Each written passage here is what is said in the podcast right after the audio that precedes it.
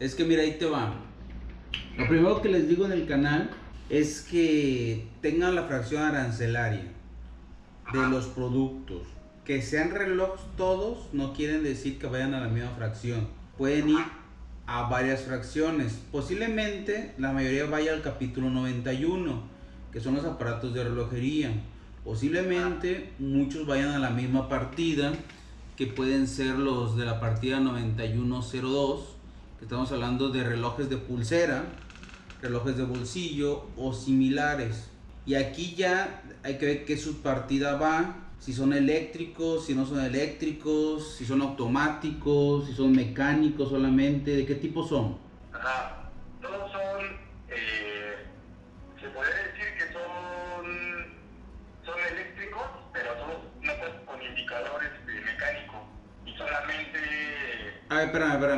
a ver, espérame, espérame. ¿Son con indicador mecánico o son eléctricos? ¿O son, de la, del- o son del mismo, el, el mismo reloj tiene ambas cosas? Eh, no, sí, sí son eléctricos, todos, pero son de manecillas. Sí, o sea, no... no Mira, o- ojo, mira, ojo. Aquí el agente anal es el experto en la, es experto en la fracción. Y tú eres experto en el producto, como importador. Hay relojes con indicador mecánico solamente. No es el caso. Te pregunto, ¿es, es, tu, reloj es, ¿tu reloj es con indicador mecánico solamente? Eh, es que con... Ajá, sí, o sea, sí son es con manecillas. No son eléctricos. Ajá, es, mira, es- bueno, sí son eléctricos, llevan, usan, usan pila. Ok, mira, ahí te va. Vamos a empezar de nuevo.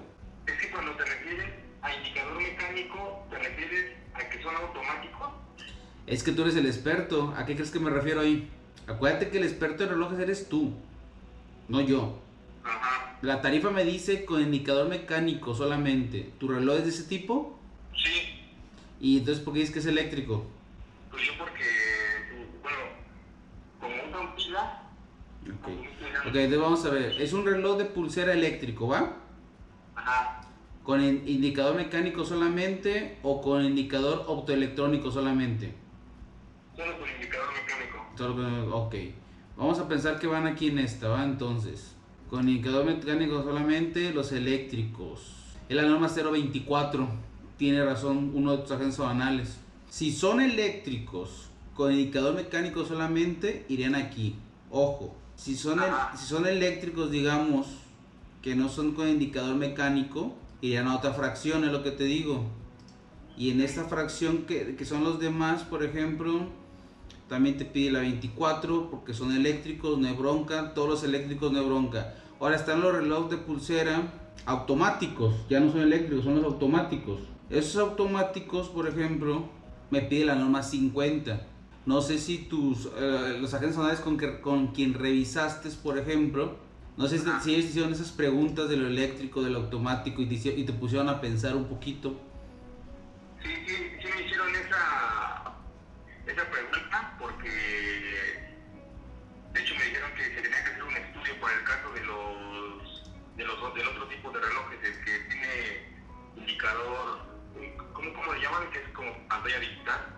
Pero, ¿cómo, cómo, cómo es digital? ¿El, ¿El optoelectrónico o cómo? Ajá, ajá, sí, pero ya les, les expliqué que ninguno tiene ese, ese indicador, todos tienen indicador mecánico. Ah, ok, entonces no hay bronca, no, entonces no hay bronca. Mira, posiblemente si todos son relojes eléctricos con indicador mecánico, van a ir a 9102-1101, ¿va? Ajá, Ojo, mm, ¿qué requieres? La norma 24 por cada reloj. Me preocupan los que tienen madera, nada más. ajá. Por- Porque lo que, lo, que- lo que- lo que tienen madera posiblemente van a requerir autorización de Semarnat e inspección Profepa. Y no sé si UPS te haga esos trámites, fíjate. En caso de que, de que no los haga, ¿qué, regularmente qué pasa? Te mandaría con un agente aduanal externo. Te soy sincero, los relojes tienes que preguntar antes con UPS. A veces tu, a veces, tu vendedor te lo puede mandar por UPS, pero cuando llega a México no te pueden despachar con UPS. tendrías que revisarlo con UPS México primero, si los relojes te los puedes despachar ellos o te mandarían con agente al externo, no estoy seguro. Déjame, si quieres déjame revisarlo yo, porque por ejemplo el otro día yo mandé unas navajas y no pude mandarlas por UPS, las tuve que mandar por DHL, porque UPS no maneja navajas, porque se consideran, consideran como armas. Entonces los relojes, alguna vez yo pregunté y me dijeron tenemos que checarlo, Salvador, entonces tenemos que revisarlo, porque te digo, eh, me preocupa el que trae madera. Los demás no me preocupan, pero el que trae madera sí, porque sí. Los que son de metal no me preocupan.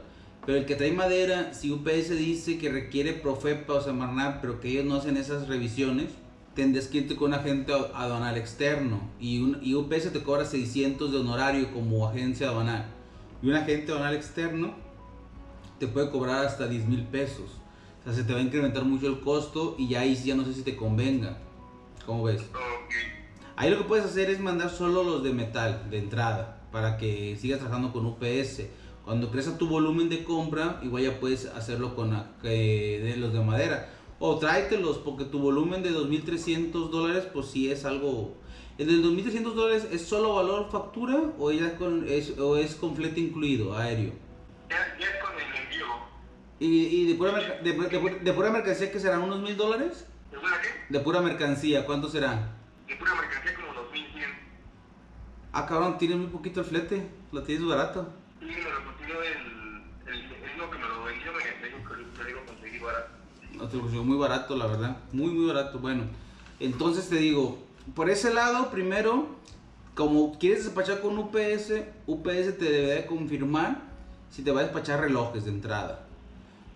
Lo que yo estoy casi seguro es que los que traen madera ya no te los va a querer despachar. Ahora, deben de venir etiquetado. Me dijiste algo al principio que no me quedó bien. Cada reloj, ojo, cada reloj puede venir muy diferente. ¿Los relojes traen estuche? Sí, tienen en, tienen en caja. Viene en una caja, pero el reloj adentro trae un estuche. No, vienen en una, mira, está cómo vienen empacados cada uno. Viene una caja Ajá. y viene una, viene una como almohada, que es donde enredan el reloj. Ah, ok, no es un estuche, es una caja. Ya las he, ya las he visto.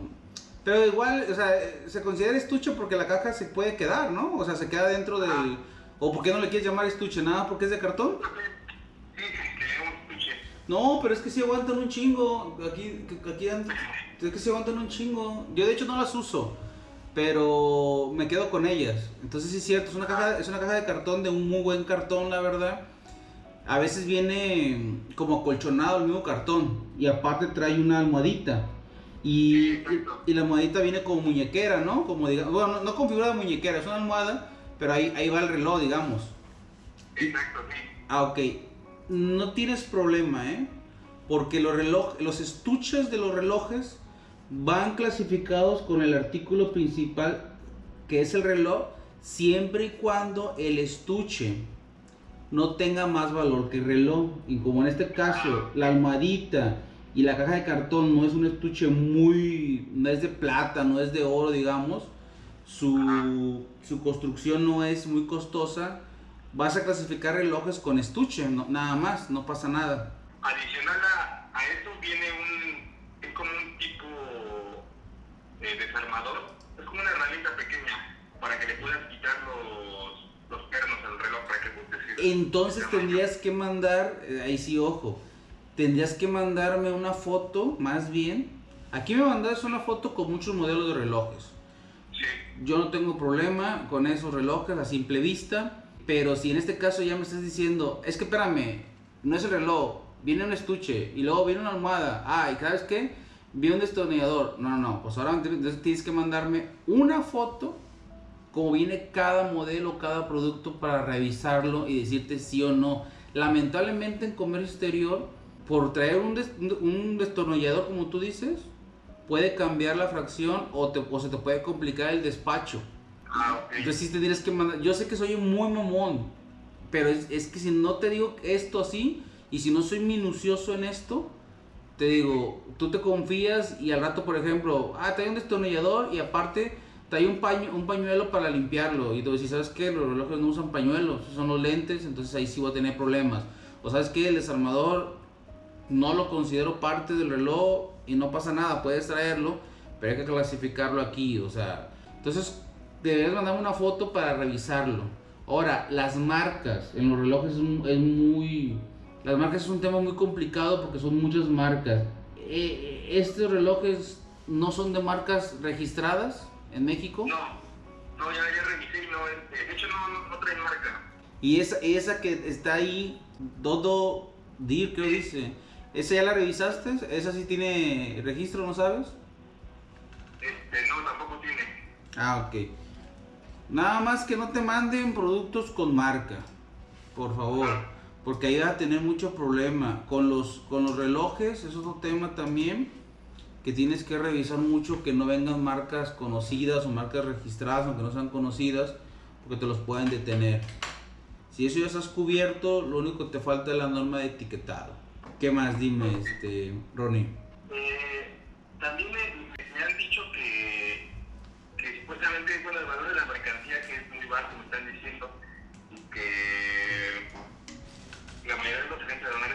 Contactado me dicen que me, me, ayudan, pero no me lo hacen con pedimento global, que supuestamente no, no me conviene hacer el pedimento individual. ¿Pero por qué?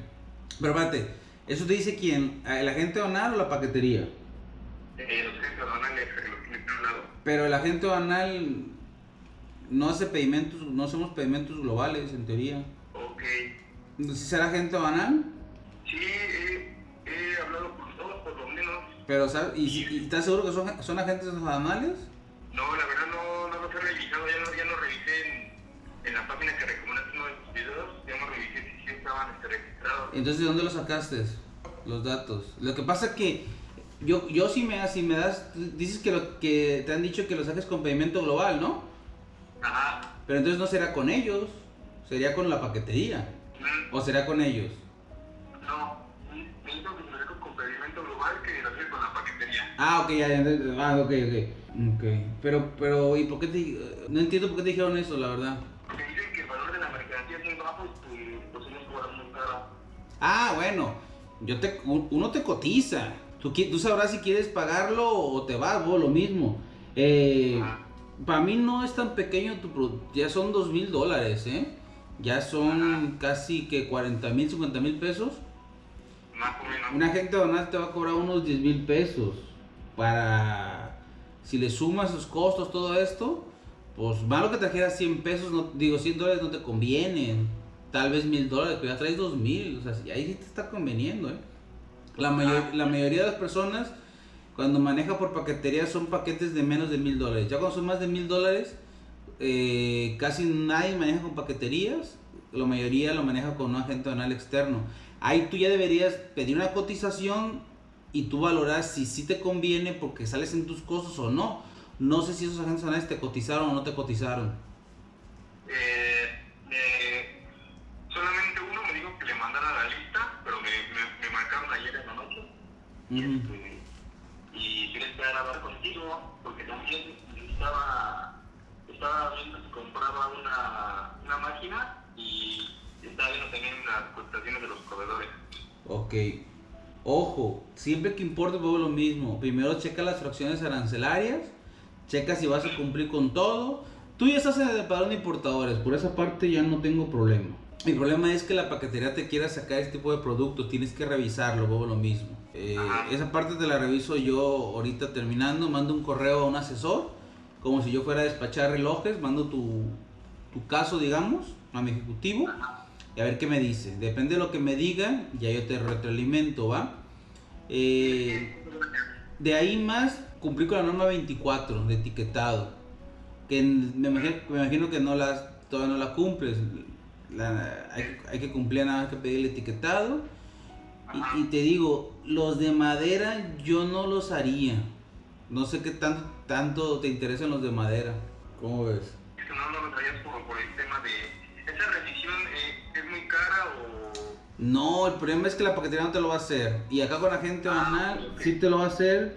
Es que no creo que la paquetería haga, haga ese tipo de trámites ya con autoridades. No creo que lo haga que me dice, permiso o certificado CITES únicamente cuando se trate de partes y derivados de especies de vida silvestre listadas en el apéndice CITES, que no creo que sean no creo que tu madera sea de, alguna especie silvestre, ¿estás de acuerdo?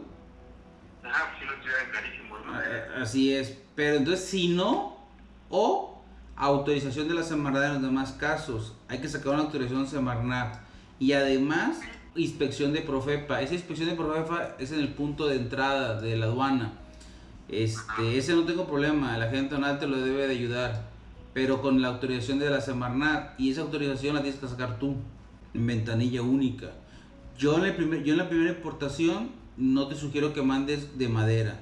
Déjelos de madera y experimentes con puros de metal, ¿la verdad? Y ya en la segunda o tercera intentemos hacer los de, los de la autorización de la Semarnat. Y luego lo mismo, tengo que checarlo porque le voy a preguntar a UPS, oye, traigo con madera, voy a requerir inspección por FEPA. ¿Tú la haces? Me, estoy casi seguro de decir, no, eso ya te mandamos con agente banal externo. Entonces ya a huevo tenés que cotizar y ya no es con UPS. O te digo que mejor lo mandes sin los de madera, el, primero de cáliz, y eso sí, etiquetado, y ya el segundo, tercero, que no te lo va a hacer la paquetería, pero al menos ya ves cómo están los tiempos, ya lo puedes ver con un agente banal. ¿Cómo ves?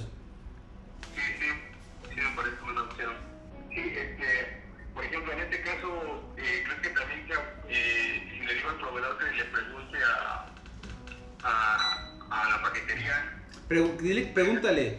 Es que fíjate que yo al proveedor le dije, mándame esto por UPS. Me dijo, hey, te lo mando.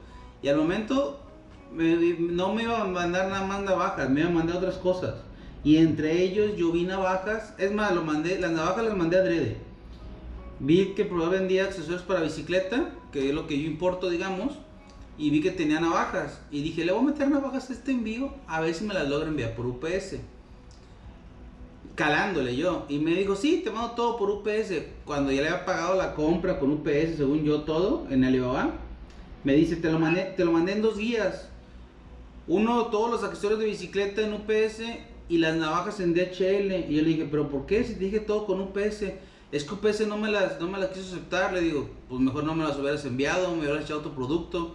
Yo más quería calar y, y sí me lo mandó. De hecho, acaban de liberar creo hoy o ayer el pedimento global, las navajas y mañana me las deben de entregar de HL, ni me molestaron para nada, la verdad.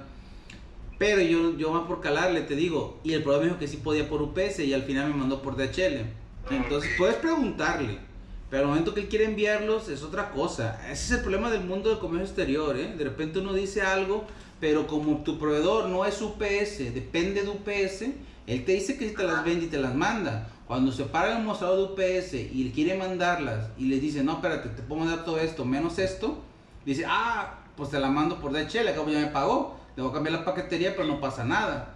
Se, les hace fácil. Y es entendible, vuelvo lo mismo, porque pues ellos no son dueños de las paqueterías. Y es como un ejemplo que te estoy dando nada más.